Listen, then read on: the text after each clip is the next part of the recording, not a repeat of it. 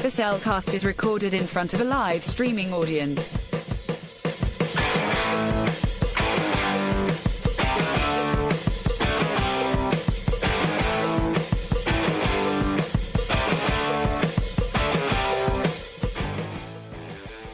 Hello and welcome to another episode of the CelCast. Joining me today is a man who just got a hankering for triple mint gum. Welcome, Jacob. And you just can't get the flavor out. It's just ridiculous, man. Anyways, why thank you. Let me do our co-host, a man who, oh my gosh, if if, if I hear another thing about hockey, I might go kapuck over it. Welcome, Drew. The funny thing is, is I don't even like hockey. It's fun. I'm sure it is. Yeah, definitely the live games. Oh my gosh, stadium. Oh my gosh, go do it. It's awesome. But you're talking to a man whose only the only sport he actually can follow is baseball. Huh. I really can't follow the other games. Well, hockey's a lot more kinetic. If you're talking about the fact that every once in a while it breaks out into a game of hockey when it's normally just fighting, No, it's not.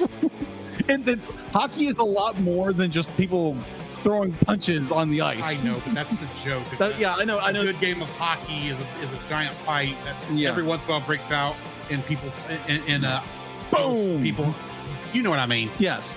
anywho yes tonight we are reviewing the disney pixar film inside out which Mhm. many claim was the last good pixar film Is it?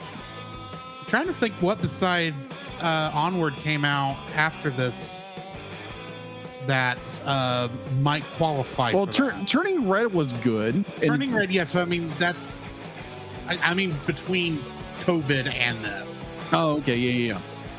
Uh, Disney Pixar, I mean, Disney Good is. Dinosaur was in there, and I like Good Dinosaur. yeah, but Good I, Dinosaur was different. I'll admit it's not, you know, the best. it's not everybody's cup of tea, though. yeah, the fact that it came out the same year as this movie kind of did not help it any. No, But I can't think of what other Pixar films came out at this time, I'm drawing a blank.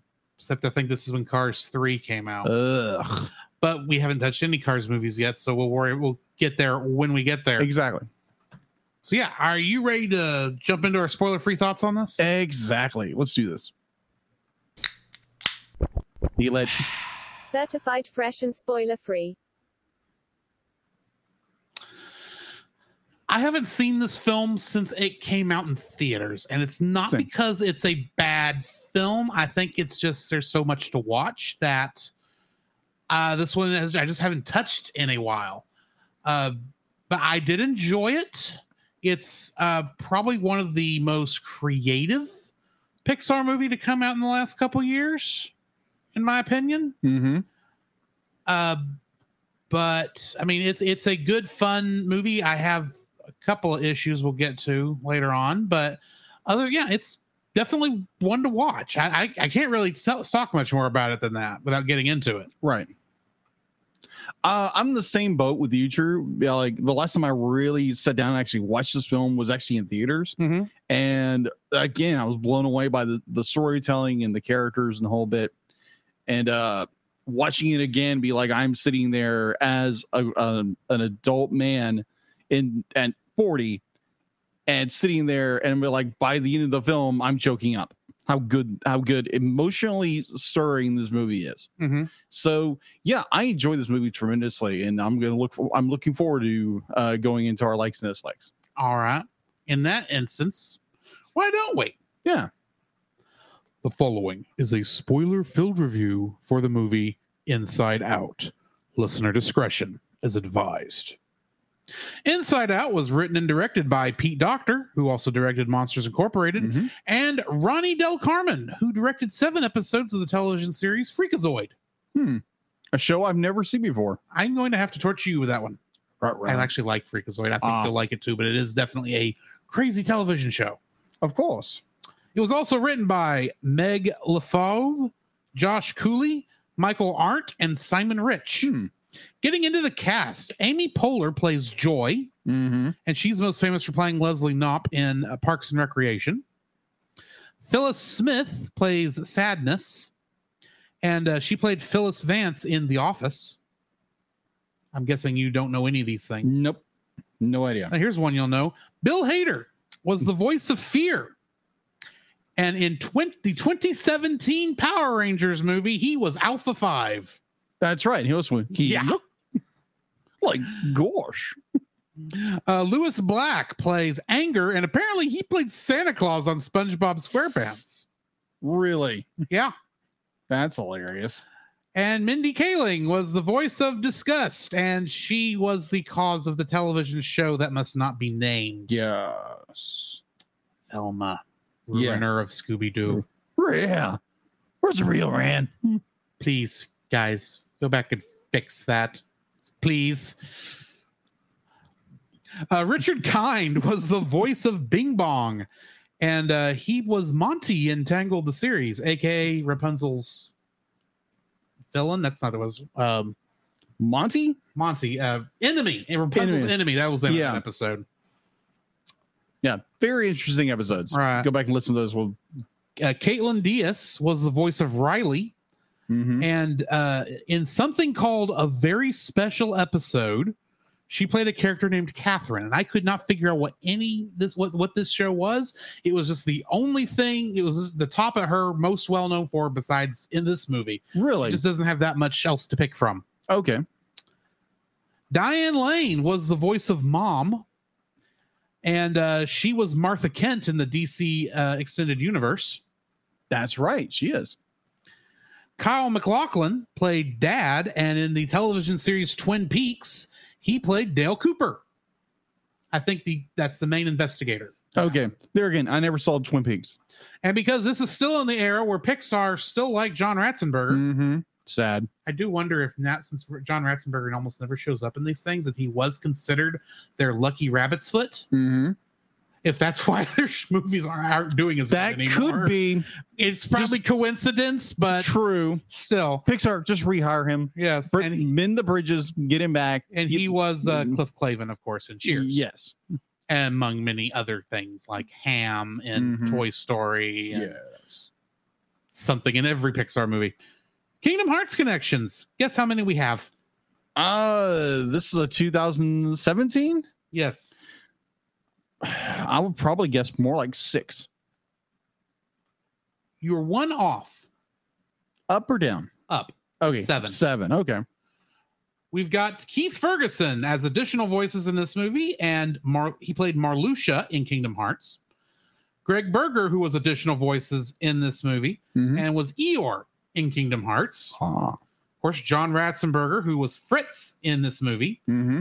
and uh, he played Ham in Kingdom Hearts.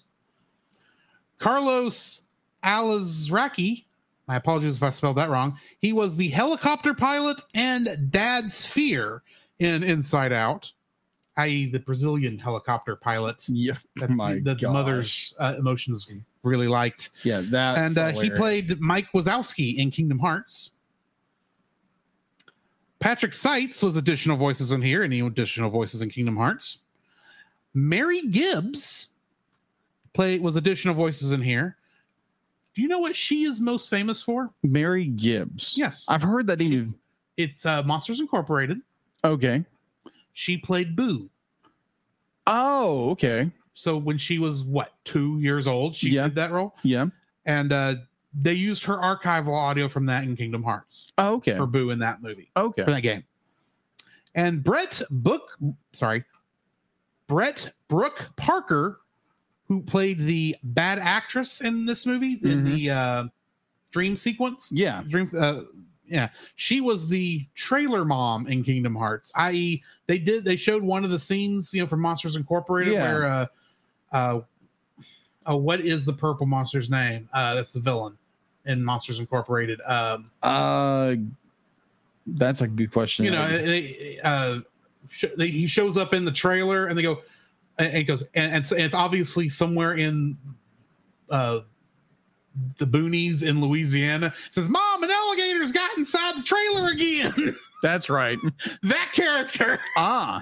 that's who I'm talking about. That's who she played in Kingdom Hearts. Oh, okay. I got Not you. the same line, but it's meant to be that same moment. yeah. What do we got in info and stuff? Info and stuff. So let me get to my notes real fast. There we go. All right. So info and stuff. Uh, IMDb has an 8.1 out of 10. It's available to watch on Disney Plus if you subscribe to Disney Plus, or if you have the Blu-ray or DVD or hmm Ultra HD, whatever.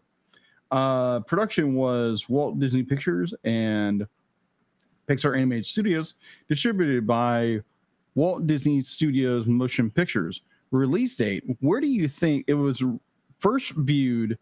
On May 18th, 2015, not 2017, like I said before, but 2015. Where was this movie first viewed? Grauman's Chinese Theater. Eh, wrong. Guess again. Still somewhere in L- LA. Hmm. It's the closest I'm gonna get. Because that Cannes unless- Film Festival. Okay, was it Cannes? Mm-hmm. I don't remember where Cannes is. I don't remember either, but we're gonna move I think forward. it's in France. Anyway, yeah. Anyways, uh, so it premiered state um throughout the United States on June 19th of the same year. Going into box office, it had estimated budget of 175 million dollars. Uh, its opening weekend for the United States was 90.4 million dollars on June 21st. Its uh, U.S. gross in Canada gross was 357.9 million dollars and its uh global gross is 858.8 million dollars. Okay.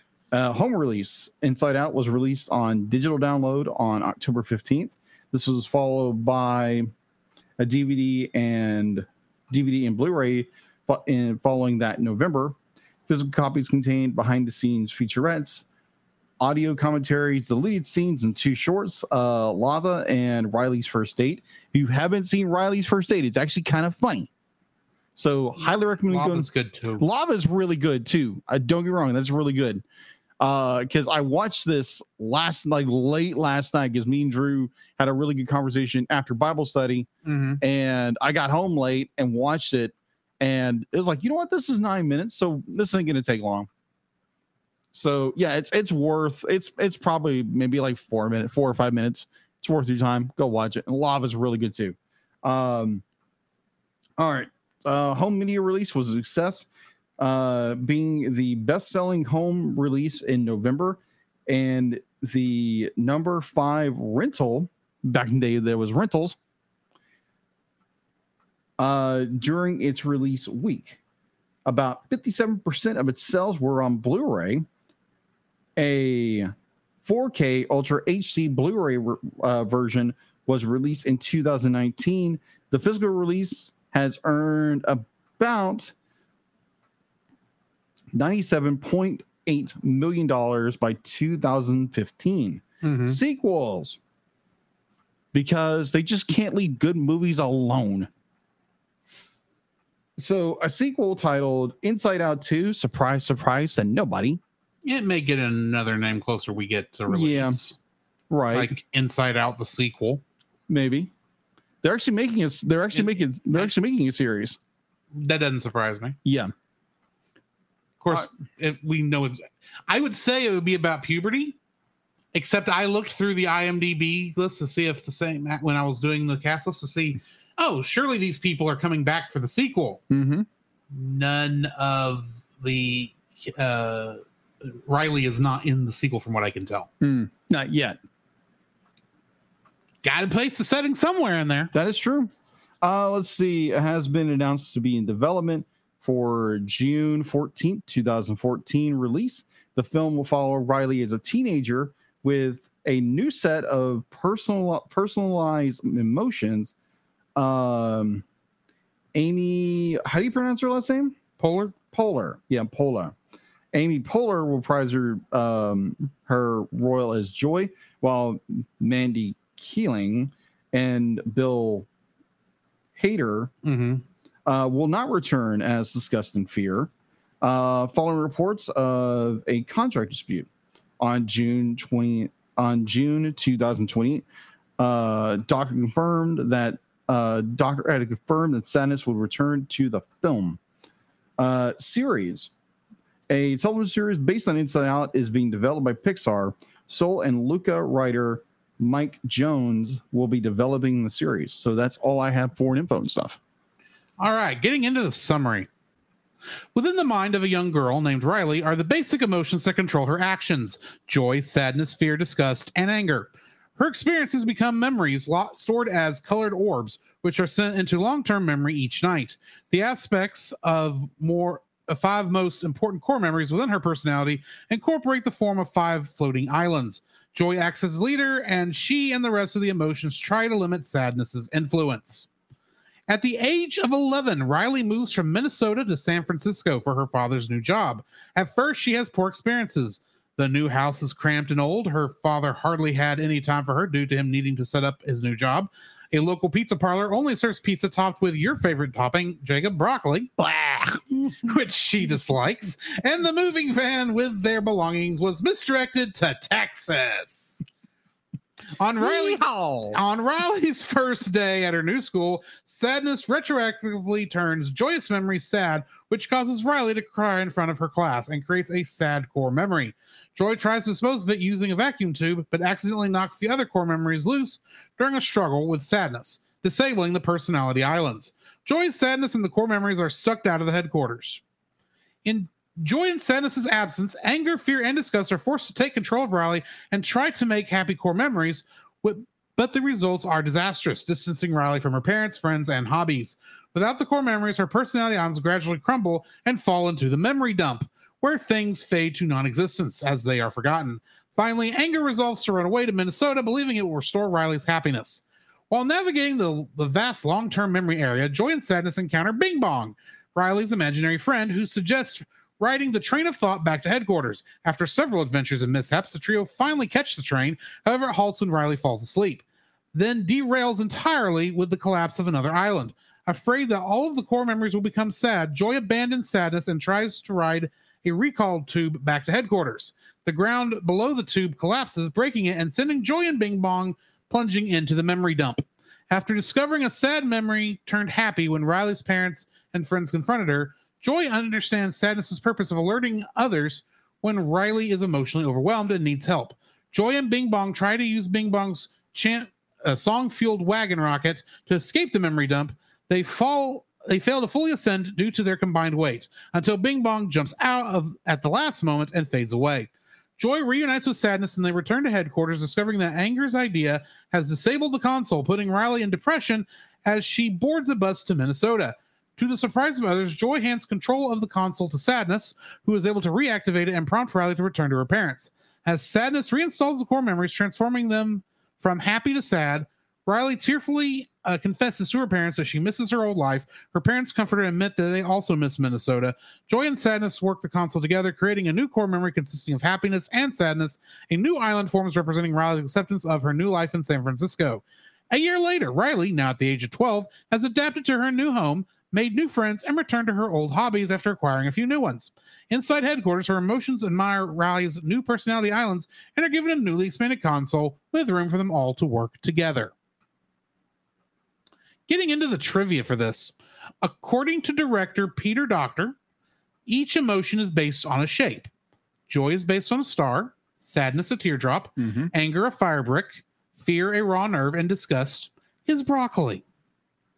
He noted that he hates broccoli, that he likes broccoli very much, however. What is wrong with this person? Some of the memory balls in Riley's mind contain scenes from other Pixar movie, such as Carl and Ellie's wedding in Up 2009, which we still need to review. Yes. The writers considered up to 27 different emotions, but settled on uh, the five of joy, sadness, disgust, fear, and anger to make it less complicated. Some of the major emotions that ended up being cut include surprise, pride, and trust. Yeast of Eden is based on a bake, which is the uh, the pizza place, Mm. uh, is based on a bakery located near Pixar Studios. It only serves one kind of pizza each day, and broccoli is one of the toppings. Mm. when Pete Docter and Jonas Rivera pitched the idea to the pitched the film to Mindy Kaling, she was moved to tears and said, "I think it's great that you guys are making a film that shows it's difficult to grow up and that it's okay to be sad about it." According to Pete Docter, they then exclaimed, "Quick, write that down." Good idea. Director Pete Docter has said that Bing Bong's voice actor, Richard Kind, was actually crying while recording the line, Take her to the moon for me. Okay. Kind later admitted to this. Also, the cast and crew reportedly cried while recording the scene. In the course of the film, Joy experiences all five of the basic emotions joy being her overall demeanor, anger at Sadness's actions, disgust towards Riley's dream boyfriend, fear towards Jangles the clown, and finally sadness in the memory dump. Lastly, in the scene where Riley's dream about her new house turns into a nightmare, the music playing in the background is from the Disneyland attraction, The Haunted Mansion. Ah. So, what is your first dislike for this? Your first like for this film? Wow, we're going I- different I directions. ahead. Sorry. you did. My first like of this film is how the writing is done with psychology and mind, psychology in mind of the human mind, the human condition. Uh, mental health is a is a big thing, and uh, I know a lot of. I, I, I believe, you know, back in the, you know, back, you know, 20 years ago, like this idea of mental health wasn't really a thing, but now it's come more to the forefront. And you have a film like this who is expressing mental health, uh, definitely when you're dealing with a preteen or a tween, and who would be like for those who all of us have been a preteen at one point, and we're you know those emotions are coming out, we don't know how to control them, and you're just uh, like an emotional mess the Mhm. entire day. So I remember those days; they weren't fun, and the idea that you that a part of you shifts and it changes. So we we get that in Riley. It's because Riley is this happy-go-lucky little kid when she's little, but when she goes into her her pre-adolescence, in her preteen years, it's just this emotional change, and you see that. I enjoy that because it's Mhm. this idea that like joy and sadness are ejected from headquarters because now it's more these mixed emotions mixed emotion that you don't know what's going to happen next because it's because you're not you're not overwhelmingly joy joyful nor are you overwhelmingly sad. So you're just kind of in the funk you're depressed at the time. So i enjoy that for the story itself. And you have um, riley's journey along with the emotions journey of trying to get home or in this case riley's trying to get back to where she's from because she misses everything and the other emotions don't know how to be joy when they should simply be themselves and it doesn't really work well. But i enjoy the story for what it is. I enjoy where they go with the mental health. I enjoy with the the emotional state Mhm. of the characters who they are. They're they're represented fairly well.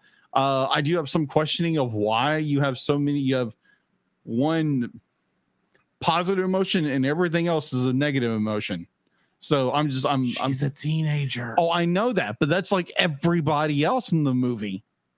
Are those five emotions? Well, I mean, those are the main ones. I, I agreed, but I just we'll get there when we get there. anyway, But I enjoy the I enjoyed the story for what it is. It is very well done, very well written. Has you know, like so many depths and layers of like psychology of talking, you know, Mhm. within the human mind and what people go through. And I enjoy that. I enjoy that aspect of the film. So it's story. my first like for this film is the visual storytelling. Yes. Your first thought is like, okay, yeah, inside the mind, there's a, Mhm. there's going to be a lot of you know different like imaginative ways of showing things. Like, Yeah. uh, uh, of course, you got the imaginary friend, Bing Bong. The uh, different islands are all kind of abstract um, designs on Mhm. of those concepts. Uh, and different things like that, but that's not necessarily what I'm referring to. Okay. even though that is there. I am mainly referring to out in the real world, Mm-hmm. especially Riley herself. At the beginning of the film, while she is still, you know, her happy go lucky self, primarily through Joy's uh, help, Mm-hmm. she is wearing kind of a yellow striped shirt Mm-hmm. throughout that part of the thing. After her, uh, as as the scene's going by, you know, everything's bright and cheerful at the beginning of Mhm. the film, and she's like I said, she's wearing that yellow shirt. As the movie continues, and when they first get to the house, everything is gray and dreary and Mm-hmm. not the beautiful place they were hoping it was going to be. And then you get to uh, and slowly, you'll, if you'll notice from the beginning of the film to the end, her shirt changes color. It starts off as that bright shiny yellow, like I said, Mhm. but when she's on the bus, it is gothic black. Yeah. For lack of a better way of describing it, I mean, it is pitch black Yeah. when she's going through her full on depression Mhm. stage. Yes. and the, there's just almost there's color on the screen during those scenes, Mhm. in the But it's all world, washed out. It's all washed out and dirty and Mhm. grungy and very depressing. Mhm. Uh, and even the uh, scenes that we uh, like the hockey rink when she gets angry is all very. Um, and it's obviously looks like a hockey rink, and does I kind of Mhm. have the feeling of cold, but it almost you it just does you can tell it just does not have visually it does not have the pull it normally would have for Mhm. her. Um, and I just appreciate the way they through, through the visual storytelling during the real life scenes how they kind of show you what Riley's emotional state is. When the irony is we've been following her emotional state far closer with her actual emotions this whole time. But uh, yeah, uh, the creative, the, the visual storytelling is what I'm. My, this is going to be my first like. Okay. What's your second? My second like would actually be Bing Bong. Bing Bong is a character. Mhm. This character would be like he pops out of nowhere. We really don't know who he is until like the middle of the film. And he's introduced who he is, and Joy's all excited and be like, "Oh my gosh!" Be like, "Bing Bong is the oh, I'm actually recognized by some the the the prime emotions," which is like, okay, Yeah. I'm actually recognized. Of course, But they he- recognize him. He's Riley's imaginary friend. They saw him all the time. exactly so you have this you know good be like in a lot of ways it the story kind of leads you to believe that something's going on with bing bong that he's somehow like trying to sabotage things which in truth he's not like he's just trying to help these you know help these 2 Mhm. emotions where he can help riley because obviously he's he is a lost imaginary friend who is not forgotten but still there. If he has an ulterior motive, it Mhm. is just that he will be remembered again. yeah exactly. That's that's the, the primary motivation of him. But uh because like when you first see him in the film he's taking memories. He's not going to be like it's not core memories. He's Actually, taking- they ref- you you you don't get to see him, but you see a, uh, connection of to him like really early on the film when Riley's still a kid because she's singing his theme song at one point. that's right that's right that's right just throwing that in there. yeah that's right Be Cool like- little continuity thing. True, very true. So, like in the you the, the the character who is just wanting to be remembered, and I think that's a lot of us in you know so many ways that we want to be remembered. Uh, either we want to remember our childhood or we want to remember something great, and just like Bing Bong, he wants to be remembered. Mm-hmm. And uh, and then you have the the moment where our characters are thrust into or are are banished to the uh, what do they call that area? The memory dump. the memory dump the memory dump and uh i i love that moment it's, it's so tear jerking Mhm. it's such an um, to you know use the you know the lack of a word emotional it's an emotional scene where bing bong willingly sacrifices himself in order for joy to get to the the uh, the rim of the dump and it's just this this idea be like he be like but like he doesn't have to continue on as as long as what he did when he was prevalent Mhm. prevalent in Riley's imagination that be like that's what matters that's what matters and uh because there again I don't think this movie really I'd be like it has a quote unquote villain but it's not really a villain I don't even know if it's really got a villain. yeah I think it's got you've more got, of a you've got a situation and you've got things that kind of take place. If someone is quote unquote a villain, technically it would be Joy. it would be joy but she comes around. I mean, She unless, unless does. you're just going to count uh, Mr. Jingles or Jangles, whatever the name the clown was. that was just more oh my gosh and it's like yeah be like i didn't have a fear of clowns i was more scared of snakes but uh Fair. bear but i know a lot of people were just terrified petrified of clowns so yeah but it was just like bing bong's arc as a character that he is riley's childhood imaginary friend Mhm. and he is willing to sacrifice his existence to be uh, forgotten from Riley's memory in order to safeguard Riley's future. And at that point, I'm getting choked up. I'm like, oh my gosh, this is amazing. Because if we if we take if we extrapolate that and give it more of like a Christian viewpoint, is that what's what Christ did for us? Mhm. Well, when he died on the cross for us, a willing sacrifice, and not um like what the world wants to say or be like, oh no, because be like he was he was just a good example. He was a good teacher. No, he was the son of God, came down to earth to um, be a living sacrifice for us that we will have eternal life with him through his shed blood. So it's you know the they say almost the same analogy where Bing Bong gives of his essence, gives of his life, gives of a memory to secure Riley's future Mm-hmm. which we knew we like we knew that be like it was a matter of time. We knew what was going to happen at the end of the film, but this emotional, tear jerking moment, and I, I'd be like, I think we said before that uh Pixar really hasn't gone back to this, This like is the last time like really good deep storytelling. Yeah, and it's it's sad because like for us who grew up watching Pixar or watching Disney, Mhm. and uh and now we look at the state of what disney is now hopefully they can you know quote unquote pull themselves up by their bootstraps which you can't but um yeah it's just it's this this amazing this amazing journey of what bing bong does as a character it's very well done. And yeah it's it's bing bong. It's bing bong. I love this character. I love his design. It is so much of a three-year-old two-year-old's imagination. Yeah. it's not even funny. But yeah bing bong is my second like My second like is uh, the emotions. Mm, the entire idea of you know obviously joy's in control because she's been in control since the beginning uh, and she just wants to make her happy.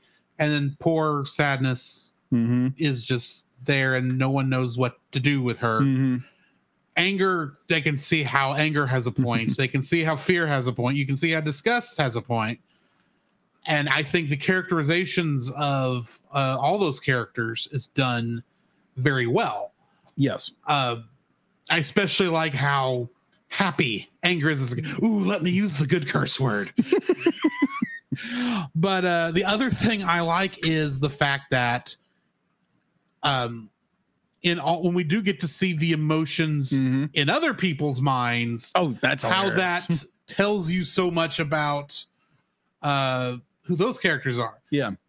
The dad's uh, main emotion i.e the leader was anger. Hmm mom's was sadness. Hmm we won't talk about the dog or the cat because that was just dogs and cats being dogs and cats. Well I, I would say I would say this when it comes to the emotions of the dogs and cats.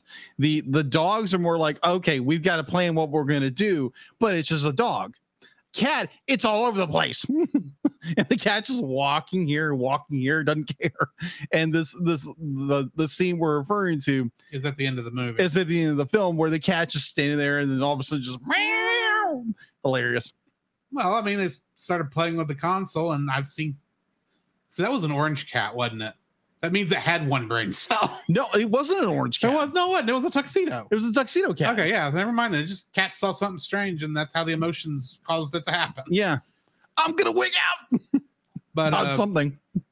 but it's, it's showing you know all the emotions of the other. My favorite one was uh the teenage boy talking to Riley, Oh my gosh. and it, and you can see his brain is broken. They go, it's like it's a girl, it's a girl, it's a girl. We don't know what to do.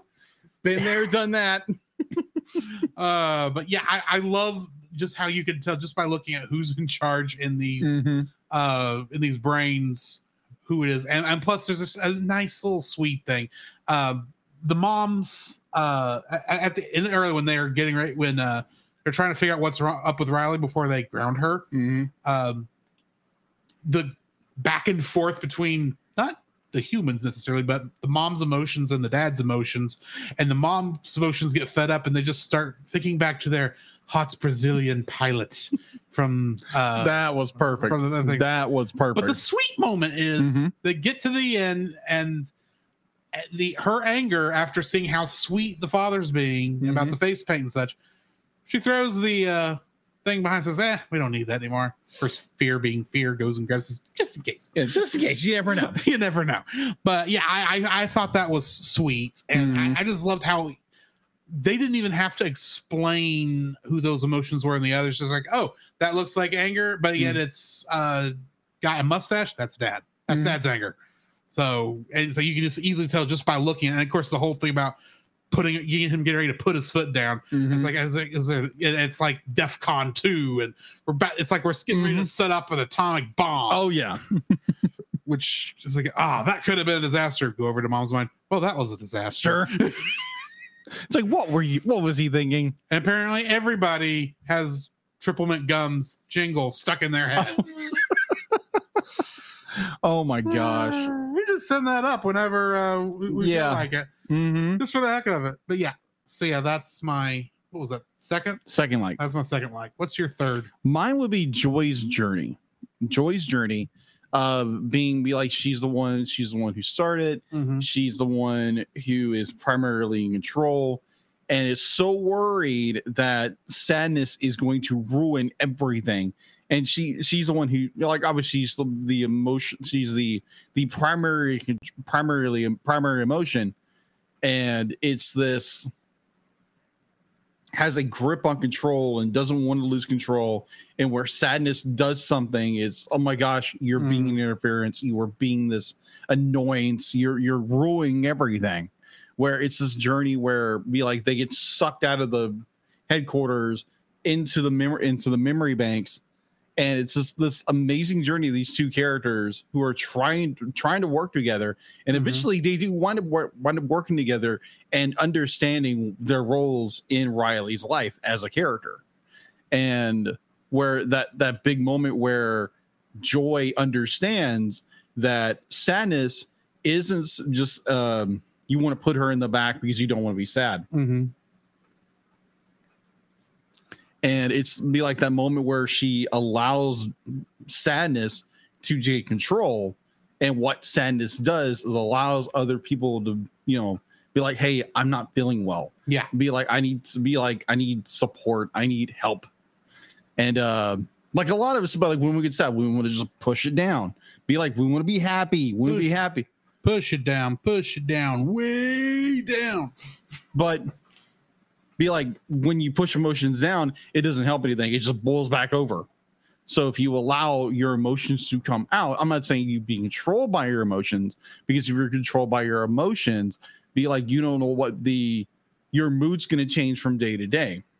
So in that regard uh i i enjoy i enjoy it's it's hard not to use the the primary words with this Mm-hmm. but it is it is a it is a joy to see a character go through that kind of character emotional arc from being I have to be in control and everybody has to stand aside because I'm going to make everything right. Yeah. To by the end of the film, which was a very gratifying moment where Joy went, okay, you're in control for a moment.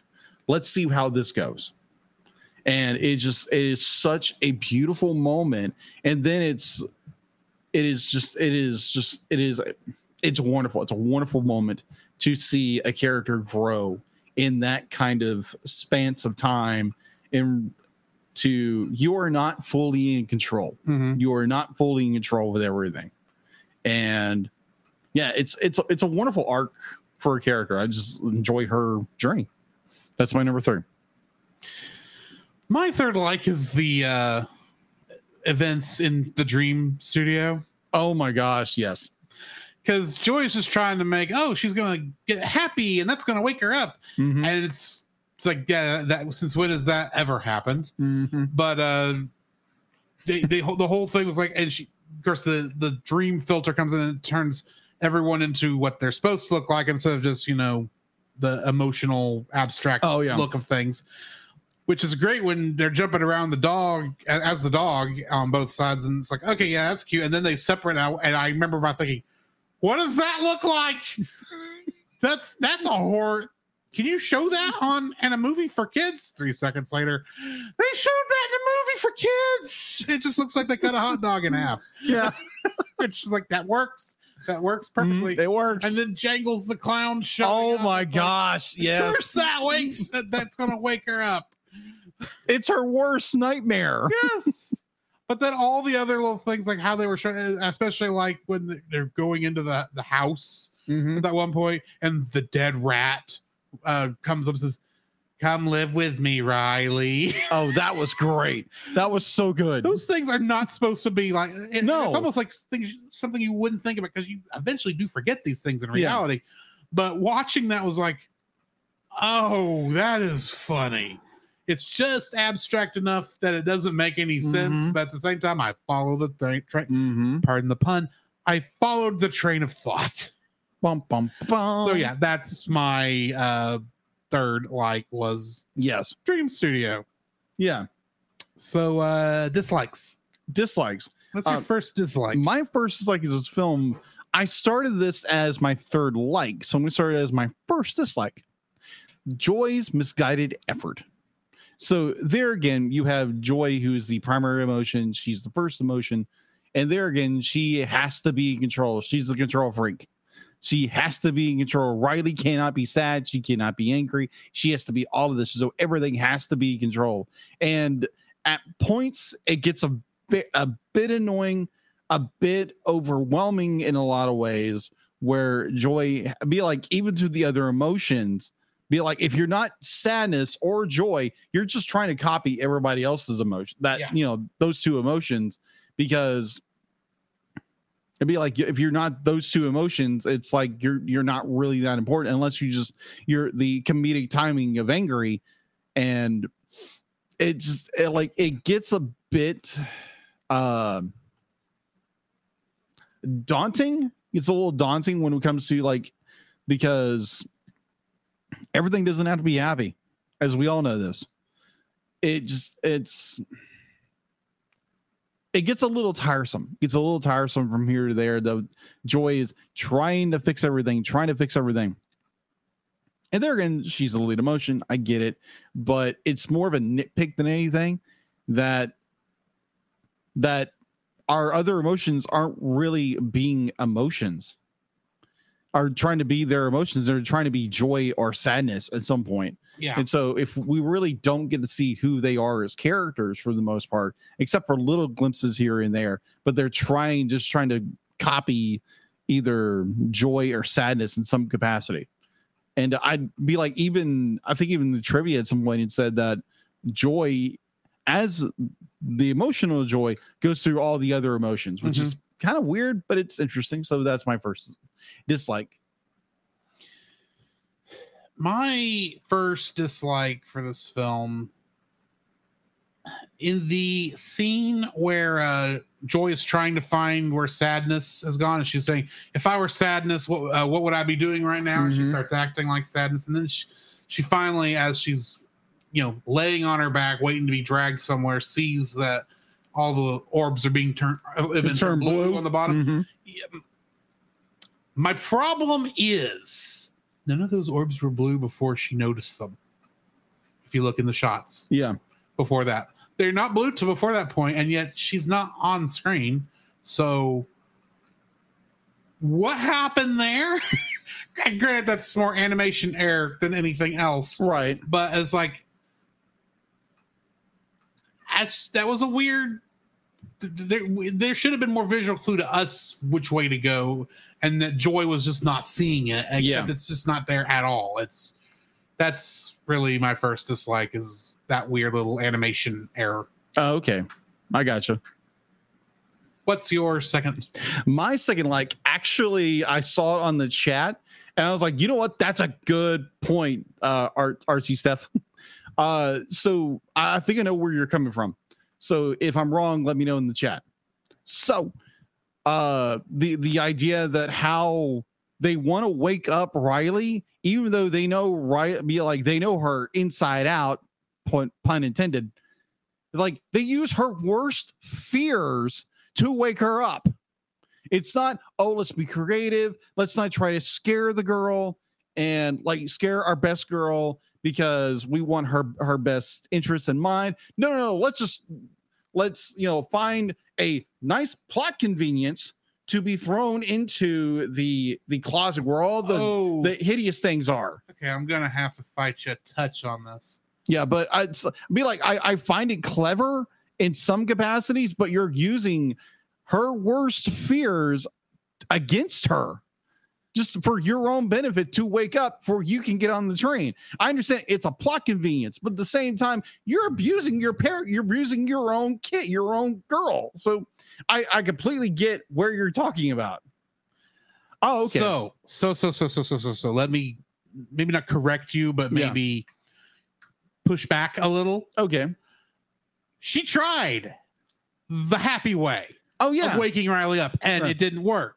They realized that the way to scare some um, somebody, not Yeah. scare, but a way to forcibly wake somebody up Yeah. is a nightmare. So they get, uh, ha- now, admittedly, they happen to find her worst fears Yeah. not too far from Dream Yeah. Studio, but to some degree, that kind of makes sense. And it, who's to say that there's not entrances to that uh, Mm-hmm. yeah. subconscious all around that thing? They just have that just happened to be the one they're close to, Yeah. and that's the one that happened to get Bing Bong because Bing Bong was crying candy tears, Mm-hmm.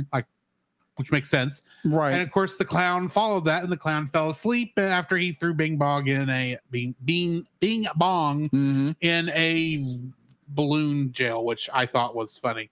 Uh, I it was a good way to handle that trope. So, Bing Bong's awake, or he's right there. If there's anything that's going to wake up Riley, Yeah.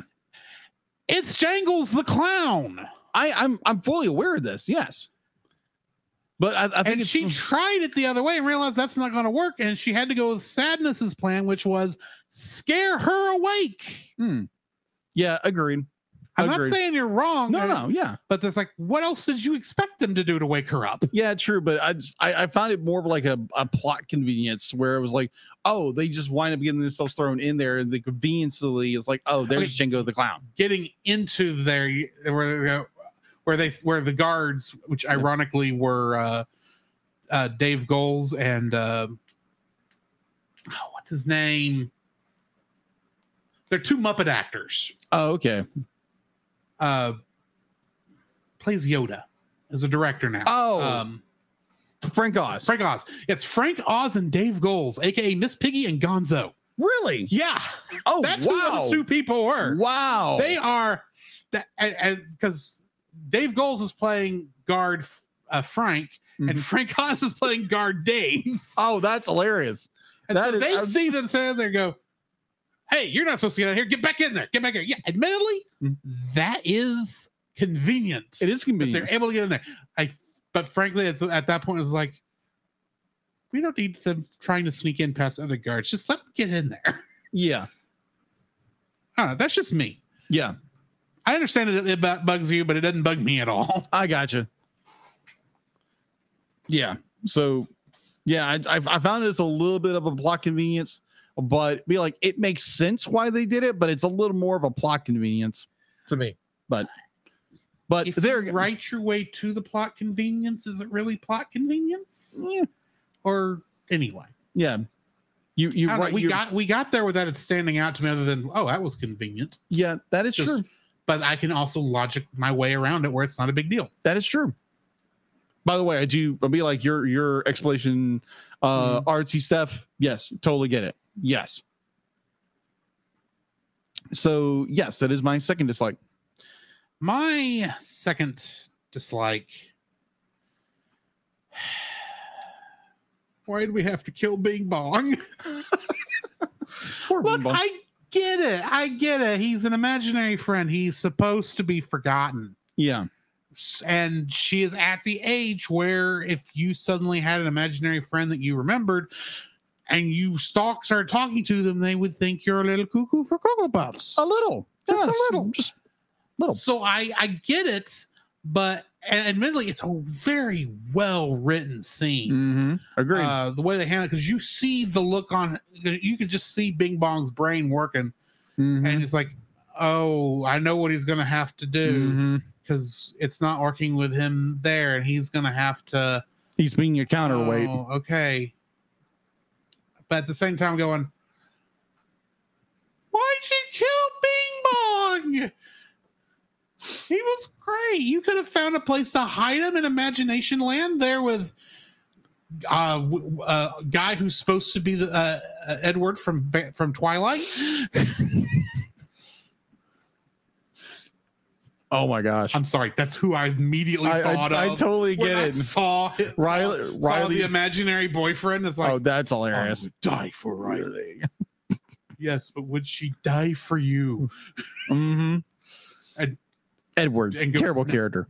Yeah, but that's who I immediately saw. Yeah, I saw. I understood. like, Completely understand. I, I think even there's a there's a reference at the very end of the film where it's like, oh, that's you know Vampire Town or whatever. You know, twi- obviously of Twilight reference, but right. that I totally get.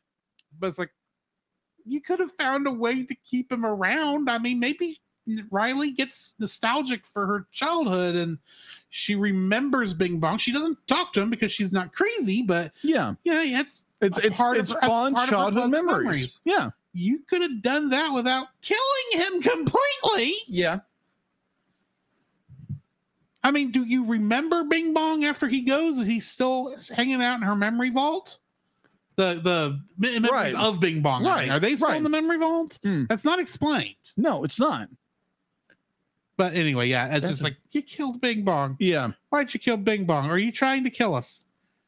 Are you trying to make us sad? Yes, And you are trying to they make us did. sad. They did an excellent job with that. because they had to have uh they actually had to have joy not just feel the sadness that she felt down in the memory dump. She had to be kicked in the butt after it. Mhm. so it's like she, where it's like you get it now joy? You get it now? Right. yeah so yeah they killed bing bong. Why Yeah. you kill bing bong? That's my second dislike. What's your third? My my third dislike would be the so most of us remember our childhood. We don't remember everything in our childhood. So in the movie they kind of explain it away it's like they kind of Mhm. just dump all this excess memory to for you know to store more memory. Yes. And my thought was is like okay but you're deleting like really hard like hardcore memories just because they're faded. But they don't matter to her anymore. Apparently they How don't many matter. Important memories have you had that you've forgotten and don't even realize? Hmm. That's a good point. Mhm. That is a good point. But it's but in some small ways, be like you still do remember them, but you just don't be like it's just kind of fuzzy. They don't get rid of all of the faded memories. It looks like they're getting rid of pretty much the worst ones. They're not the worst ones, but the the most faded. Like, yeah. The ones they talk about, it's like, okay, U.S. presidents. Remember George and remember Abe. Let everyone else go. Yeah.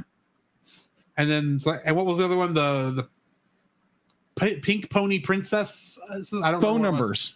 Phone numbers. Phone numbers. Was Phone numbers was one of them.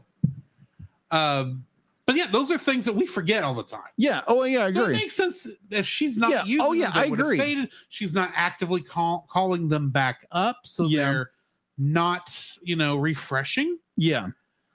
Uh, does kind of mean the triple mint gum one needs to be like constantly bright. Yeah, exactly, because it's constantly just all being the recalled. So yeah, but like we have these core memories we remember as kids. right. and those little memories we have very vague memories of and like yeah it'd be like you're gonna have memories you just no longer remember but your parents obviously your relatives or friends are gonna remember that you did this but you just have no memory of it but it's just like there, there was a small part of me when they went into be like oh we just start deleting everything from her like very earliest childhood and you have sad we like not sadness we like at that point uh joy had become sadness she's just grieving Mhm. her grieving the loss of memory and uh that broke me in some capacity but i just it was almost like they're just dumping all of her riley's earliest childhood memories for just you know be like be like oh we're gonna bring another sad moment But I mean, you don't remember what you things were like when you were two years old. that is true that is true i'd be like it's it's a good point i agree It's a good point. Just putting all that out. Yeah, that's true. And plus, I was kind of grabbing at straws for the last one. Let's just say that. That's fair. That's very fair. Mm-hmm. My third dislike is, and this is so much a nitpick. Why don't we see representations of memories in the father's or mother's mind? And we do get at least see the hot Brazilian co-pilot Yes. memory, but we never see like like on Riley's. They're making up like the back wall so they can pull them up at any Yeah. time Mhm. and then they dump them into long-term memory. Yeah. Uh, but we don't see anything like that in the father or mother's memories. That's true. My question is why? Wait, we don't know that we don't get to see their personality islands. And I'm not Mhm. saying they need to like point them out. It's like, oh, Yeah. this is the mother's person. Father. I'm Yeah. like, you're showing me a, a group picture of them at the console. Why can't I see out the back window and get an idea of like a see like a family island or a Mhm. Riley island Yeah. for the mother? I could see that easy. Yeah. And uh That's what should be hockey. hockey and probably uh uh the love for his wife, the love, for his wife yeah, and daughter. little things like that. Yeah. Show me that stuff in the backgrounds. Give me some more. The thing is, this Yeah, movie is so good about backgrounds Yeah. that when it doesn't do something with the backgrounds, it's like, Yeah. why didn't you do something there? At least like like this little glimpse of maybe in the corner you can see something. But they don't I, don't, be like I don't it's, need it's, it like super super complex back there, but it's Mhm. like, let me see something in the distance, like Mhm. through a window. You don't even have to have it like sharp resolution. You can keep it fuzzy and out of focus, so I can just like figure, oh, that there's there's I could see one of mom's uh personality islands just Mhm. out there in the distance. Yeah. can't tell what it is, but it's there. Sure. Give me something like that. Yeah, agreed. But there, I, I, I can see where, from a writing standpoint, and a, a a writing standpoint, an artistic standpoint, you want to keep everything on Riley, be like everything about Yes. her her emotions. That's why I'm saying don't like point it out. I'm just saying if You know, give us some give us like some that, detail. her- if her mind is like that, Yeah. To some degree, since she is related by blood to both of her parents, Mm-hmm. there should be at least some similar architecture. I guess True. the best word I'm looking for. It. True. So I mean, I'm still assuming there should be a window on the back wall where they could sweet where the emotions could see the personality islands. Yeah. That's all I'm saying. Okay. Even if we can't make out what those personality islands are, Okay. I want to see that they're there. Yeah. But maybe it's just not important, and there was a good thought process in there. I mean, mom's admittedly, mom's uh, mind looked like the set of The View, and dad's mind looked like the set of ESPN. Yes, I agree. so maybe I should just let it go. But that was good. That was good. we need to rate this thing. Yes, we do. What are you rating it? What are you rating it? I'm curious. would. Uh, I am actually going with 8.5. This is a very cleverly uh, designed film. It's Mhm. a fun one to watch. It may not be one I go back to regularly just Yeah. because I don't really connect with the characters Okay. Myself, Fair. but uh, I can appreciate what they were doing, the type of story they were telling. Uh, and then, of course, the animation, because the animation is very good in this. Mm-hmm. Uh, so yeah, I I give it an eight point five. Okay. I give this movie a nine. It's well done, like story wise, Mhm. uh, beautifully designed, like the way they designed the uh, the imagination in the world of Riley's mind. It is just so well crafted and well designed. The the emotional uh, spectrum is all over the place. I enjoy it. Uh, from a psychological standpoint, it's done very well you you like you understand where they're going with like everything that's going on and uh the journey in which our characters go is just the emotional roller coaster and it's great like you see riley like from her you know her adolescence into her preteen years and you see that emotional spectrum which is done very well and uh, i wish and pray that disney would or disney pixar would go back to that and Mhm. do in-depth beautiful stories like this Um, I just don't see it in the near future.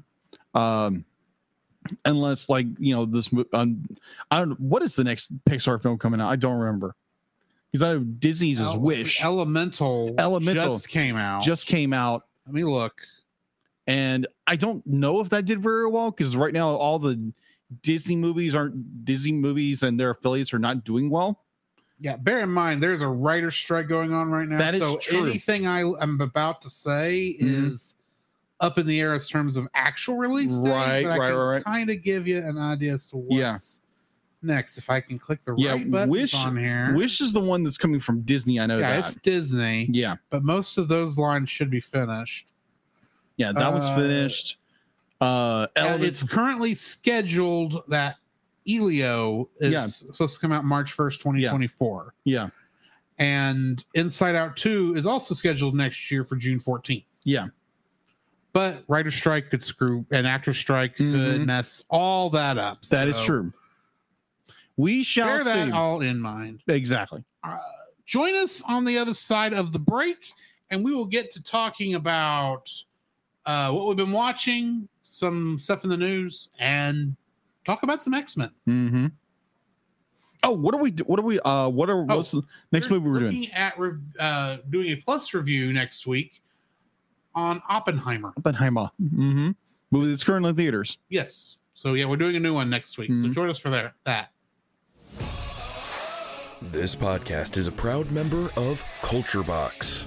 Whether you enjoy geeky reviews, comedy, or original fiction, you can open up the Culture Box and find something excellent for your soul. Point your web browser to culturebox.media. This week we suggest the Retro Rewind podcast. Every other week, join Hi, the Roy. Retro Rewind pod as they travel back 15 years or more along the entertainment space-time continuum in their mission to review movies and games, establishing what is still worth your time today and what isn't. Expect fun banter and trivial insights from Francisco, Paul, the Master Interrupter Powers, and a rotating cast of guest hosts, all of which are out of time. You're welcome, Roy, for being on the Disney Soulcast episode. would like to thank the following patrons Ashley and Francisco Ruiz, Book of Gaming, PaulJPowers.com, and Melanie Dubois. And apparently, I'm lazy because I Get keep your forgetting to take this off. Plus, uncut episodes, early access to the CelCast Plus reviews, and special art from Jacob. Please donate to us on Patreon. So, Jacob, I've got a question for you, my friend. What have you been watching?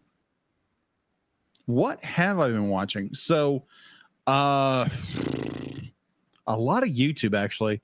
Uh, so while I was, I, I'm a little bit ahead in X Men the animated series in season three. I'm a little bit ahead. Because surprise, surprise, you just keep watching it. And uh, so I was like, you know what? Be like, I've already watched the episodes we are reviewing. So why not find something else? And so I was like, wait a minute, I've had Gargoyles on the brain for like the last like most of the day because something came out of San Diego Comic Con. I was like, oh my So yeah, I'll talk about that in a minute. But it reminded me of another show that came out in the 1990s, part of uh Disney Afternoons, also known as Gargoyles. So I started watching Gargoyles back in the day when it came out, and I rewatched it a couple of like a year ago or so. And you know what? Be like, I remember, I'll be like, I love that first season. It's amazing story wise, animation wise, character development, character growth. It's so well done. And if you've never seen Gargoyles, it's on Disney Plus. Who subscribe to Disney Plus, go watch it. It's worth it's worth watching. Uh, it's might be a little dated for our you know our modern audience because they use a flip phone at some point. And um, but it's an amazing show. Go watch it. Um, and plus, uh, Dave, what is it? David Keith. I'm saying, Yeah, David Keith. yeah, David Keith is the voice of Goliath, and that's that man has an amazing voice. I like the the the line in which uh like you hear him just roar it. If I'm gonna say it right, it's gonna be like, "I have been denied everything, even my revenge." I was like, "Oh my, oh, oh like that's amazing line. Oh my gosh, Mhm. yes." So yes, uh, You say all that, and you don't. You fail to mention that Jonathan Frakes and Marina Sirtis are playing evil lovers. I, I was uh, gonna get evil there. Riker and Troi. It's hilarious. Yes. For me, anyway. Yeah. Yeah, because that'd be like if, if you I'm just waiting for for evil Riker up there to call the, the female gargoyle Imzadi, and you don't even know what that means. no, I have no idea what you're talking about. Betazoid for beloved. That's what Riker always calls Troi. Oh my gosh. Oh my gosh. Anyway, Hmm. All right. continue. We're still on your section. No, I'm good. I'm done. I'm You're done. done? I, I'm just I'm not like the the the depth of nerdiness you are in Star Trek. It's like it's it's great and it's just funny as all out.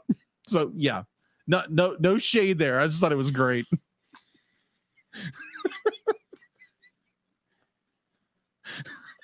Really, this is the game we're gonna be playing.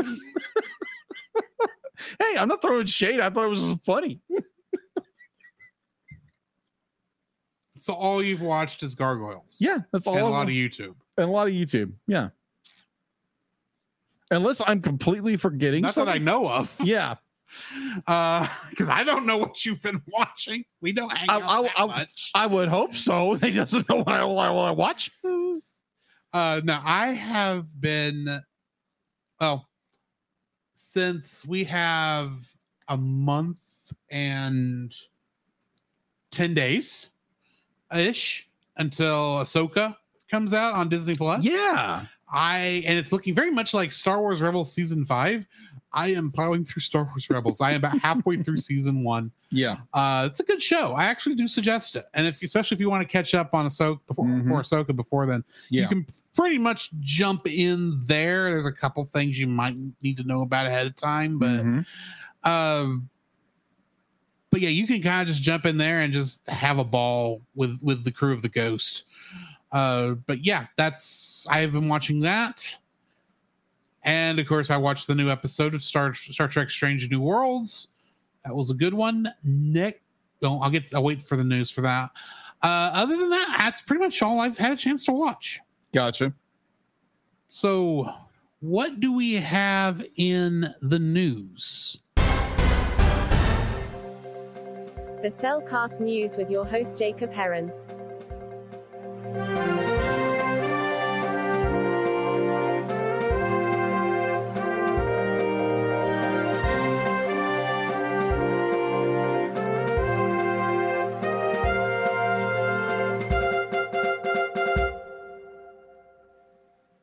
Ah, why? Thank you, Dealit. So, San Diego Comic Con is happening right now Uh huh. in San Diego. Uh huh. So, for animation guys like us, it's like, oh my gosh, we're gonna get a ton of stuff. we hope. Um, we hope, and we already have. So, uh, going into it, uh, apparently, uh, Ryan Reynolds, famous actor, Deadpool, what have you, uh, apparently is trying to revive a certain TV show or cartoon from the 1990s. Something I remember watching. It was cool. Something about mice on bikes. Why? All right, so let me read the article. Why? Because it's cool. Nostalgia, okay? But We're- why biker mice from Mars? Because it's funny and cool. It's biker mice from Mars. And your point? It's one step above uh tattooed teenage alien fighters from Beverly Hills. Ow! No, no, no, no, no, no, no, no, no, no, no. Danger Mice? Danger Mouse was a thing. Danger Mouse. I'm sorry, Danger Mouse. Yes. Uh, so let me read the article. But yes, Biker Mice from Mars was awesome for a 90s kid. Now, granted, you watch him nowadays, it's like, whoa, okay, that's a bit weird. But Biker Mice from Mars is really cool. I enjoy it. I, I know Drew doesn't real apparently really like Biker Mice. SWAT Kats was better. Oh, I agree. I completely agree. Yes. The SWAT Kats need to eat the biker mice from Mars. yes, that's so funny. Like we, we need a biker, we need a um SWAT Kats TV show again, please. Thank you very much. Someone do it for us. Thank you. We'd be all appreciated. All right, so going to the article itself, another 90s cartoon classic is revving up. Wonk wonk wonk. uh to burn rubber. It, we're gonna get these puns throughout this entire article, people. Now it sounds like you're trying to describe Power Rangers Turbo. Apparently, we don't talk about turbo in some some shows. Oh, we talked about it. Yeah, yeah. we apparently- ran that thing into the ground. If that episode you- of Power Trip come ever comes out, which I will publish, I will uh post links when it does. That's going to be a trip to listen to. So you rode the tires off of it. I'm not going to go too much into it because that would be spoiling. Yes. All right. So uh burning rubber into uh, a screen revival. Sorry, Drew. With the, uh the news that actor, producer, and motorcycle motorcyclist enthusiast Ryan Reynolds from Deadpool films, Free Guy, and the, the upcoming I didn't know this This is going to be interesting if it happens. Dragon's Lair, the movie. You know about Dragon's Lair, Dragon's Lair? The movie that's been in production for 10 years Something like that. because he can't because because um what's his Don name? Bluth? Don Bluth can't get funding. That's true. He's always had problem funding with anything. But um I nearly said Ralph Bakshi. Okay, okay, fair enough. I know it's not Ralph Bakshi. Fair. Okay. Uh so apparently he signed to, to be a, uh co-producer with um Nestle Company's reboot of Microbites from Mars. This latest take on the sci-fi action tune is also being co-produced by television streaming service Fu- Fubu Fubu Fubi, Fubi. Fubu, Fubu. but I don't know. Fubo, Fubo, you know, Fubi, I'm- Fubo. Fubo. That's it, Fubo. No, I think it's Fubo, but I was Yeah, thinking it's Fubu. Fubar. Right. It sounds like a Fubar. All right. So uh today during the officials um Star Trek the animated celebration panel at San Diego Comic Con going on in obviously San Diego, California. Uh fans receive a sneak peek into the year's salute into the 50th anniversary of Star Trek's first folly into animation, Star Trek the animated animated series. Um so it appears that CBS Studios is creating five all new animated promotional spots in the style of the Star Trek animated uh, animated series featuring fan favorite characters voiced by cast members from across the Star Trek universe, including Jonathan Frakes, Doug Walker, or Doug Jones, Mhm. and Amon Sherm Armin Shimerman. Armin Shimerman. Thank you, Armin. Sh- Armin. Armin Shimerman. Yeah, Armin Shimerman. Thank you. Uh, so AKA, you just said Riker, Saru, and Quark. Quark. someone knows their Star Trek. I've been watching it since I was five. That is true. That is true. So It go- is my earliest memory coming home from church and watching Star Trek. Fair Give me a break. fair enough. All right, so um, I I saw a bit like there again going back to our childhood because apparently the 90s and late like 80s are so nostalgic for everybody, definitely people our age. So uh Max is bringing back another show which I remember fond memories of, but it's just it's an updated version of it. So during the San Diego Comic Con, or as the article starts, class cartoon Glass is in session. Neither too neither, Exactly. all a little loony, and in this cartoon. So, Today at the com- uh, San Diego Comic Con, uh. Tiny Toons Looniversity released an official theme song to its upcoming animated series, in which debuts this fall on Cartoon Networks and on Max. The new the new theme composed by Matthew Jesron, probably pronounced- pronounced that wrong. uh who has who has done many things uh strikes the nostalgic chord uh by showcase uh showcasing Bruce Botman's Botman Bruce uh, iconic theme from the uh, Ti- Tiny Toon Adventure, uh, which you can hear Drew singing the entire time because it's like Riley's, you know, the the the, the gum theme in your head. You just can't get rid of it. Tiny Toon Adventures coming. So. Yes, I I, I do plan on putting the one from '91. Yeah. yes, this this one is is is a slight update Slight because difference. yeah, because apparently they are no longer in high school but in college. They're so they were going to Acme University either way. That is true. so and apparently, what is it? Not Bugs. What's the uh, uh Babs and Buster Bunny. Buster? Apparently, Buster and uh Plucky are roommates. That's gonna be interesting. well, you couldn't have had him and Babs Yeah, because no, that would just be no. because they have no relation. No, they don't. Definitely not. All right. So, um, oh my gosh. So, so, uh, going back to the 80s this time, and another show I watched, Drew wasn't allowed to watch for some bizarre reason, but there we go. Turtles, Teenage Mutant Ninja In advance- in- In advance of Paramount Pictures releasing the brand new Teenage Mutant Ninja Turtles Mutant Mayhem to theaters, exclusive theaters on April 2nd. If you're gonna go watch it, go watch it. It sounds interesting. I'm pretty sure we're gonna do a reaction to it at some point. But um uh Nickelodeon announced the acquirement of the original Frank uh Fred Wolf Teenage Mutant Ninja Turtles animated series um from 1987 to 1996. The news shared during today's panel for the upcoming film at the San Diego Comic Con. And with that, uh, so the the whole reason I brought up, um, wow, I am terrible with names. One moment, please. Thank you. Mikey, Raph. No, no, no, no. no. Uh, Keith, uh, Keith Davis, who voiced David, yeah. yeah, Keith David, who voiced Goliath.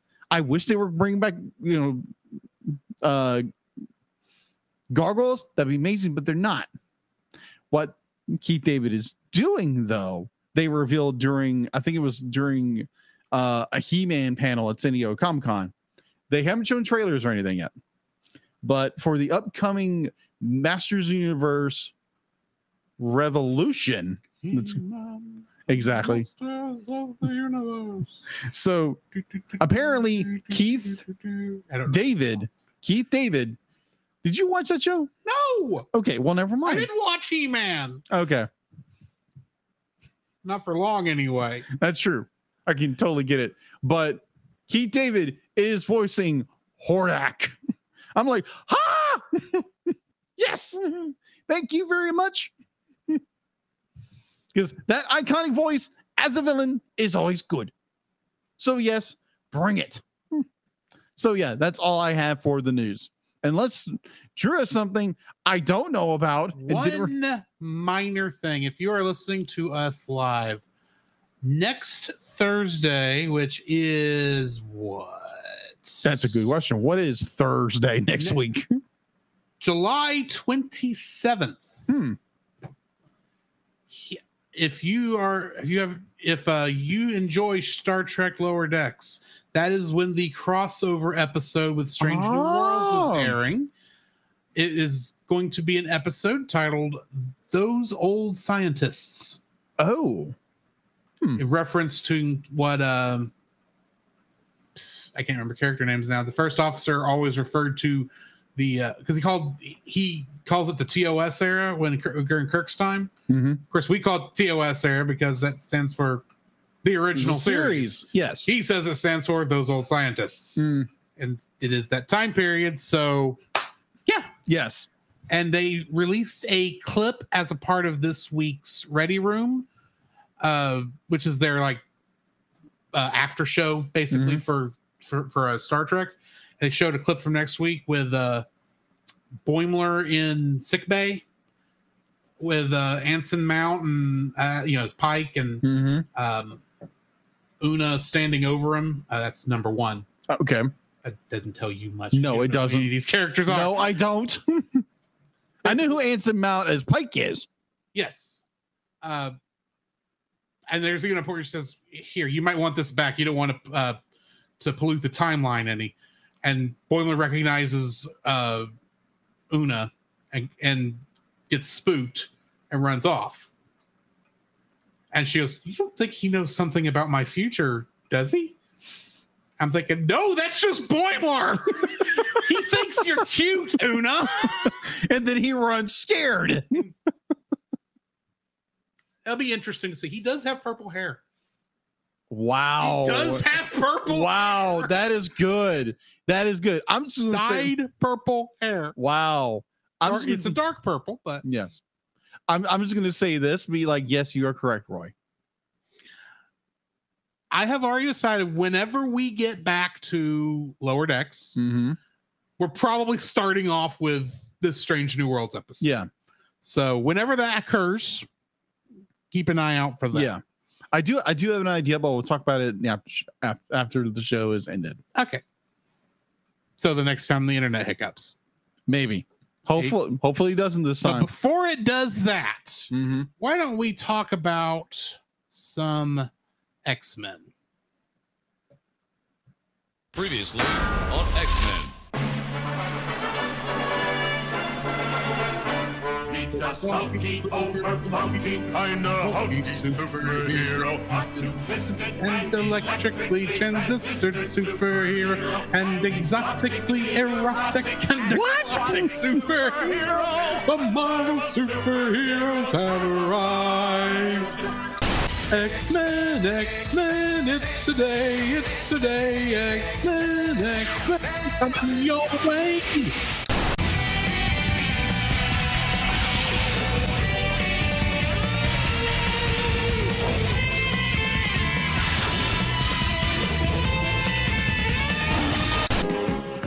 Spider-Man and his amazing friends, Iceman and Firestar.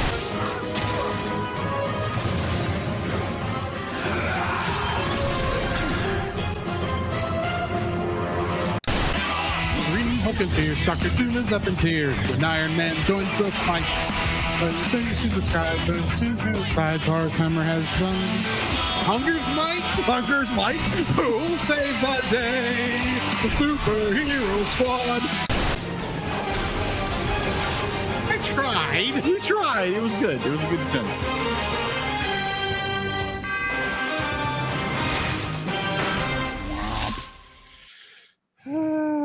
Jiminy Crickets on a pogo stick. Uh, Uh, agreed. X Men season four. We're finally really getting into it, even though we technically started last time. Sanctuary parts one and two originally aired December 21st, 1995, and no, sorry, October 21st, 95, and October 28th, 95, respectively. These episodes were directed by Larry Houston and Fred Miller and written by Steven Melching and Jeff Saylor, respectively. Weary of battling mutant supremacy, I am Magneto, master of magnet. offer to transport all mutants to an orbiting asteroid named Asteroid M, where they can live peaceful and human free lives. As Magneto plummets helplessly to Earth, Fabian Cortez assumes control of Asteroid M and sends hundreds of missiles towards Earth. Getting into the cast for this, we have Len Carlson reprising his role as President Robert Kelly, a U.S. delegate, and Marco Delgado. David Fox as the Sentinels. Jeffrey Max Nichols as Fabian Cortez uh, Susan Roman as Amelia Vogt, James Blendick as Apocalypse, Paul Haddad as Byron Kelly, Dave Hennessy as Chrome, Ellen at Ray Hennessy as Carmela Unisclone, and of course, David Hemblen as Magneto. I am Magneto, master of magnet. I'm You- sorry, I have missed Magneto on this show. Yeah, agreed. and he doesn't do a lot in this these two episodes. No, but he's a character at least. True. uh getting into the trivia for this one Uh, together, Sanctuary Parts 1 and 2 are a very loose adaptation Very of the. Mutant Genesis storyline from X Men Volume 2, issues 1 through 3 of the Jim Lee, Chris Claremont Mhm. era of X Men Comics, Volume 2, 1991. yeah. In this episode, we get the debut of Acolytes, Magneto's followers on Asteroid M, which are Fabian Cortez, Amelia Vogt, Marco Delgado, Joanna Cargill, and Fr- Frenzy, Chrome, and Carmelo Unicion, and Byron Callie slash Burner. We get cameos from Doc Samson while Gambit is scrolling through a list of, of missing scientists. We get cameos from X Factor, Hmm. aka Havoc, Polaris, Strong Guy, that is literally the name they listed, Hmm. Quicksilver, Wolfsbane, and Forge. Gideon and Haven are all seen as Cortez addresses the people of Earth. And this is my favorite listing of cameo because apparently they couldn't tell which of these two characters it was supposed to be. It's either Black Panther or Moon Knight. Oh, it was Black Panther. That was Black Panther. That was. Black Panther. Come I on. tell you that was Black Panther. They landed in Wakanda. Let's be honest. Uh, in this episode, Professor Xavier wears his purple and silver Shi'ar exoskeleton, which allows him to walk. This suit was first seen in the comics during Fatal Attractions crossover events. However, in this episode, Xavier's not seen walking at all in this episode. Lastly, Deathbird, sister of D'Ken and Lilandra, Mhm. is seen alongside Apocalypse when he addresses Cortez, indicating that she has allied herself with Apocalypse. This is a weird two couple of episodes. Yes, it is. It's a, a bad couple episodes. It's it's just this feels very odd. odd is the best way I know how to put it. It's it's like after they finished uh uh the, the, the Dark Phoenix saga, they just Mhm. decided, oh, we need a season opener. Let's do that thing we were going to uh, that uh Pride of the X Men was going to be based on, except different. And it is different. yes, very.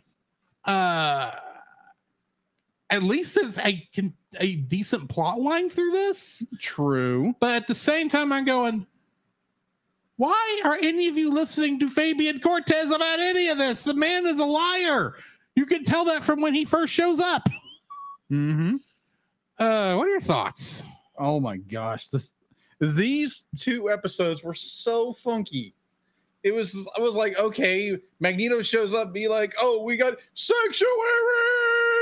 Yeah, we really kind of messed this up, not We did. putting uh Hunchback of Notre Dame with this ep- pairing it with these episodes. I agreed. Which is ironic because both of those were my picks. Why didn't I think of that? Actually, I know why I didn't think of that, and it's because the movie lists and the TV thing went up and down as I was trying to figure stuff Oh, out. okay, I got That's why they didn't line up. Not because I didn't think of it at all until tonight. okay. Anyway, So be like it's interesting, but like Magneto finally shows back up and does something. Finally, thank you very much. Um, but his role is so it's more like oh, we get all these mutants to go up to this this uh you know space uh space station asteroid. asteroid M. That's asteroid. But M, I'm sorry. it's asteroid M. yeah, Technically, I would classify it as a space station in terms Yeah. of structure, true.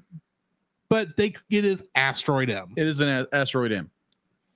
Space Which station. apparently stands for mutant, not for Magneto. Magneto. Yeah. the master of Mag- oh. oh, Sorry. gonna play that clip to death. Because we may we may not get another episode where Magneto's in it. Yeah, he may. Well, you know, I'll find a way to play this. Oh yeah, absolutely, time. absolutely. But like, yeah, this this episode is like it's decent. These two episodes are decent. Uh, the animation is okay.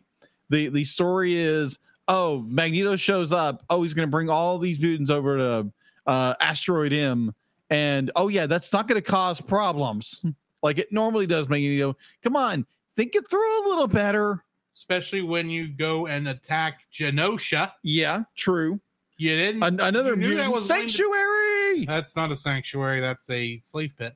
oh, never mind. we know. That is true.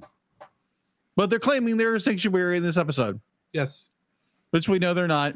we hate we, we do not like the use of the word uh sl- slave they the we we are just uh keeping we're just managing mutant powers like we would any other resource. The people, the citizens of a free, of free Genosha, the mutant citizens of free Genosha are not slaves; they are free. And going, yeah, right. Are they free, are they afraid of free to, to leave Genosha? I don't think so. They're not even allowed to wear different clothes. Apparently. but it's like this this these two episodes, I mean, like, yeah, you have this character who betrays Magneto, master of magnetism, and it's just like you could not see this coming a mile away, and everybody's convinced, like, oh, they like the X-Men destroy Magneto, blah blah blah blah. I'm gonna become a dictator of um asteroid M and blah blah blah blah blah. It's like you don't like you wouldn't think that Magneto is not gonna come back because obviously he's gonna come back but it's just it's oh my gosh i think it's just so cliche Uh, like, I, I will say, I, I, don't even remember har- half the episode I will say, I appreciate that Magneto is actually having to deal with his people yeah agree because that's who Magneto was. He's the terrorist Mhm. bent on forcibly uh, putting mutants, you know, on top. It's how he's generally depicted, yeah and now he's having to face the people who are pretty much him when they go. Wait, there are humans aboard the space station. oh yeah yeah the Yeah, prejudice we're not monsters, guys. yeah And it's like, I don't care. I, I hate all humans. Kill the humans. They're just astronauts. it's like They- yeah and newsflash you're human too you bozo They technically they're cosmonauts, but That's sure. true. and they're probably smarter than you because they are cosmonauts Well, that just means they're Russian astronauts, but still, hmm. So, th- th- so they drink the good water they know how to crush sparrow egg between man's thighs. apparently Because this is the only way I know how to do this voice. Um. Anyway, uh, I, these are a fun couple episodes. I I was thrown off. So so, the internet issues we've kind of been fighting a little bit tonight. They've kind of started earlier in the day, and that's why I had gone ahead and reset Mhm. the internet before you came over here and we started because I had to start and stop this second episode of this like three or four times oh to get through because it was just literally starting and stopping. So, with the first time I saw Wolverine in his cool blue suit, I'm going, is that an animation error or is that real? Oh wait, it has to be real. Rogue's in a different costume too, Mhm. and then you get to to uh, Xavier and go, "Wow, that's a fashion choice." uh, the, I like that we introduced some new suits, even though we probably will never see those suits again. probably because that'd be about part and parcel with every other design change the characters have had in the last three years of the show. yeah But uh, uh, it, it's it was a they're they're a fun couple episodes. That's Yeah, what I- it comes down to. agreed like I, I i watched this probably like a week ago Mhm. and uh, I just blew through them watching them. And it was like it's serviceable for a story, kind of, but uh, overall, be like I don't have no. I have vaguely memories of them. Obviously, the the costume designs is like yes, we finally get costume de- different designs. Thank you very much. Uh, you get more of this throwback to like, uh, I think it was like. Uh, X Factor Wolverine, his costume at some point. I thought that was a cool idea. Um, Rogue's design, I think it's Storm's design. Like we get different designs for characters, which I like, but the story itself is kind of blase. Right. Right. So I think that's pretty much all we have I- to really talk I- about this I episode think because so. I mean, it was for the most part very straightforward. Yeah, it was very episode. There's nothing really that stood out as particularly bad, but Yeah. it was just a fun little episode. Agreed. Next week, along with Oppenheimer, we're going to be reviewing the episodes Xavier Remembers and Courage. Mhm. So join us next week for that. You got anything else before we head out of here? Uh, no, I've, I've got, I think yeah, I got nothing. All right. Join us next week for those things. And in the meantime, oh, one other little thing. If you are live right now, Mm-hmm. check the RSS feed tomorrow morning. There will be a new episode for y'all, very Yeah. special new episode that y'all don't even know is coming. Yeah. So keep an eye out for that. In the meantime, this has been Drew, This is Jacob. and we'll catch you in the next frame. You can follow Jacob on his Facebook at Jacob B. Heron. His Facebook page, Jacob's Daily Art Corner, where he tries to draw each and every day. His Instagram at Jacob B. Heron. His Twitter at Jacob Heron. And his letterboxd at Jacob Heron. You can find Drew on Facebook at Drew Dodgen. His Facebook page Drew's Photo Bin to see his photography. His letterboxd page at G George 759. His Twitter at G George 759 and Instagram at Drew Dodgen. You can like us on Facebook at the CelCast Podcast, on Twitch at the CelCast Gaming, on YouTube at CelCast, on Twitter at cast underscore cel. The CelCast can be found at Apple Podcasts, Google Play Podcasts, Stitcher, Spotify, or anywhere else fine podcasts are downloaded from. Please rate and review us where you found us and also on Podchaser. Email us at the CelCastpodcast at gmail.com. The CelCast is a proud member of both the Pop Americana and Culture Box media networks. For more information, please see the link in the description. Our theme song is Drop and Roll by Silent Partner. And remember, that's Cel with a single L.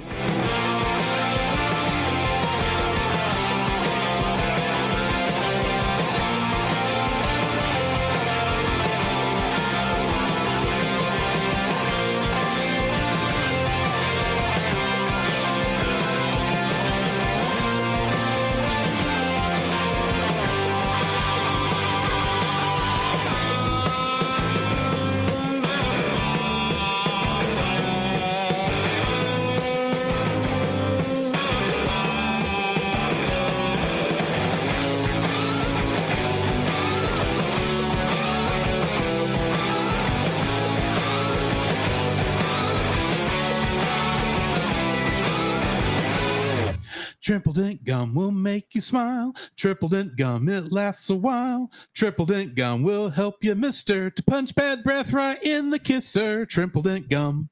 I'm getting such a headache.